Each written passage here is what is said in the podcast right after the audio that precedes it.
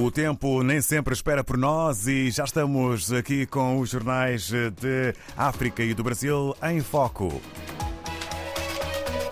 Nesta edição, onde daqui a pouco vamos estar em Angola, começamos para já em Moçambique. Pelo país, o governo promete iniciar a construção de quatro hospitais distritais este ano. Ainda destaque eh, para o título: Moçambique deve repensar modelo de descentralização. O país deve pensar um modelo de descentralização para que o poder local trabalhe sem interferências. A visão é defendida pelo académico eh, Severino Ngoinha. Eh, só já o jornalista Tomás Vieira Mário diz que Moçambique não deve ter receio de avançar para o federalismo. É assunto que faz manchete na capa do eh, país. Avançamos eh, até Cabo Verde, eh, vamos ao encontro do Expresso das Ilhas, também com o Dia Internacional da Enfermagem na capa, desafios, mercado e perspectivas da profissão. E, entretanto, com duas bandeiras, empresários europeus em Cabo Verde, negócios ao sul.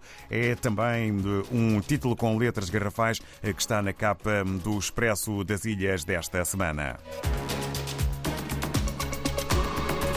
Tempo agora para São Tomé e Príncipe. Segundo a agência STP Press, o Orçamento Geral do Estado e o GOP 2023, grandes opções do Plano 2023, vão ser debatidos na Generalidade nos dias 23 e 24 de corrente. É o que podemos ler eh, como título que marca a imprensa são tomense. Ainda 20 empresários agrícolas estão a caminho da China para formação.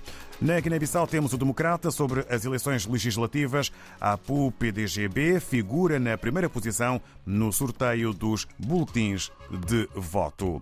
Passagem pelo Brasil, onde encontramos o Globo com uma entrevista exclusiva. Petrobras terá preço inexoravelmente mais baixo com a nova política, afirma presidente da estatal. Valor vai variar com região e volume de compra sem desgarrar do mercado internacional, diz Pratos.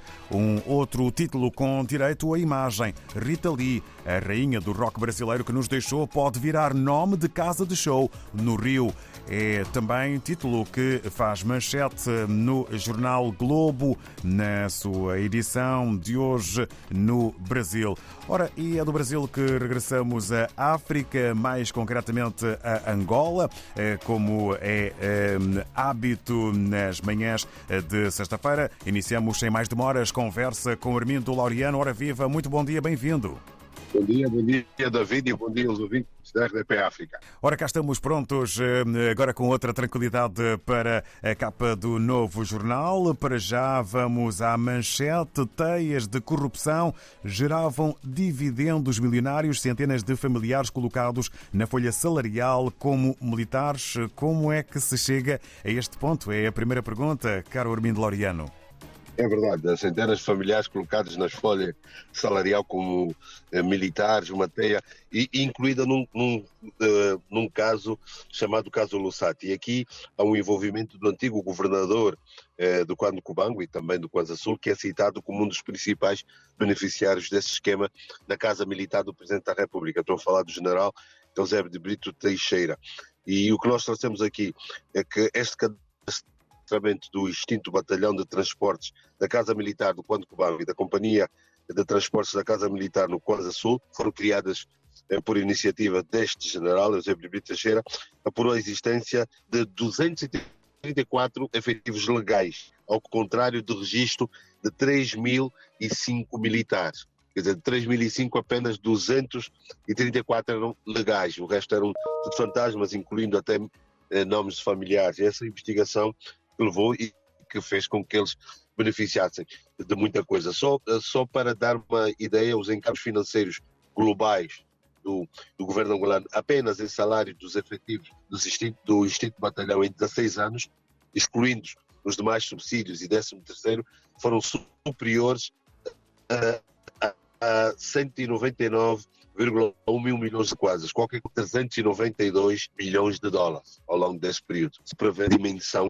eh, deste, deste esquema. E, e, esta semana, o Presidente da República, no início da semana, segunda, terça e quarta-feira, esteve no quadro do plano, foi ver um exercício militar e também ter encontro com as várias chefias militares, mas o novo jornal sabe também que um dos um dos dossiês que tiveram sobre a sua mesa foi também este caso no Sato, quando Cubango era o epicentro de toda esta teia que envolvia a Casa Militar do Presidente da República e num esquema, num grande esquema de, de, de desvio de fundos em que são envolvidos várias chefias militares, muitas delas já suspensas também.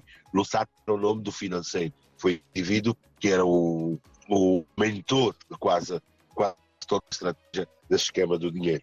Tempo e, aliás, eh, tema este que certamente ainda vai fazer correr mais tinta. Entretanto, no campo da imprensa, antes de irmos a outras atividades eh, profissionais, por assim dizer, no campo da imprensa, relatórios do sindicato expõem pobreza extrema de jornalistas. O que é que se está a passar? É bem, nós eh, tivemos aqui a semana passada o primeiro encontro, a primeira Conferência Nacional de Jornalistas, uma preparação para aquilo que será o futuro Congresso de Jornalistas Angolanos e houve relatórios de delegações eh, de, das regiões Norte, Sul, Leste e Centro do país, relatórios que revelam, expõem a extrema pobreza dos jornalistas em Angola. E os estudos produzidos pelas diferentes delegações provinciais do Sindicato Jornalista Angolano eh, trouxeram à luz uma realidade nebulosa, escondida do grande público, sobre a situação socioeconómica dos profissionais de comunicação eh, social em, em, em geral. E o mais grave acontece na região leste do país, onde há, por exemplo, jornalistas do setor privado a ganhar 5 mil quadras por mês, menos de 10 dólares. E em várias situações, em termos de trabalho precário, da questão da dignidade e da, da, uh, da falta de condições o exercício da atividade. Então, eh, tudo isso foi trazido eh, aqui e principalmente numa altura em que eh, também regredimos em termos de liberdade de imprensa. Angola desceu a 26 lugares no índice né, da, da, da liberdade de imprensa. Então, estas e outras situações fazem-nos olhar e pensar um bocado sobre o status do jornalismo em Angola. Obrigado, Caro Armindo Laureano. Ainda há tempo para mais um tema. Hum, calculo eh, que eh, possamos ir até Benguela. Hum, a empresa exige indemnização por assalto ao terreno para três hospitais. Hoje é celebrado, é assinalado o Dia eh, Internacional do Enfermeiro. O que mais podemos saber no novo jornal sobre este tema? Temos, hoje, temos, além deste, temos aqui um que trouxemos para este pequeno, uma questão que está a ser aqui estamos a ter aqui. Eh, estamos, eh, estamos a receber, estamos a ouvir, Armindo Loriano. Podes prosseguir. Bem, pois que estamos aqui com, com, com a sociedade. Eh, temos três alunos do Instituto Politécnico das Pescas, o CEFO Pesca, morreram afogados durante uma aula prática de segurança no mar. Este é um tema que tem estado a marcar. São três alunos, eh, dois do sexo masculino, uma do sexo feminino. Eh, ela tinha 19 anos, um tinha 23, dois com 19 e um com 23. Eh, e, e então a instituição demarca-se da responsabilidade e acusa as vítimas de não cumprirem protocolos. Os encarregados ameaçam processar a própria escola e é um problema, sei que os instrutores já estão, como, estão a ser ouvidos pelo Ministério Público e uma situação que está a levantar aqui uh, vários problemas a nível da própria segurança, da negligência, uh, principalmente para um instituto que foi uh, reinaugurado há bem pouco tempo pelo Presidente da República e que, de certa forma, afinal, são casos que nós fomos ouvindo que, afinal, já vem de algum tempo. E é uma situação que está aqui a marcar e está a acontecer aqui no, no na, que nós trouxemos aqui notícia e que ainda vai continuar, porque agora há um julgamento, há um inquérito pelos serviços de investigação também e várias situações aqui levantadas sobre isso. Ficamos eh, para já então eh, conversados no que toca eh, com algumas dificuldades nas comunicações com Armindo Laureano no que toca à capa do novo jornal. Na redação segue daqui um abraço para toda a equipa. Na próxima semana encontro marcado para a nova edição do novo jornal em Angola.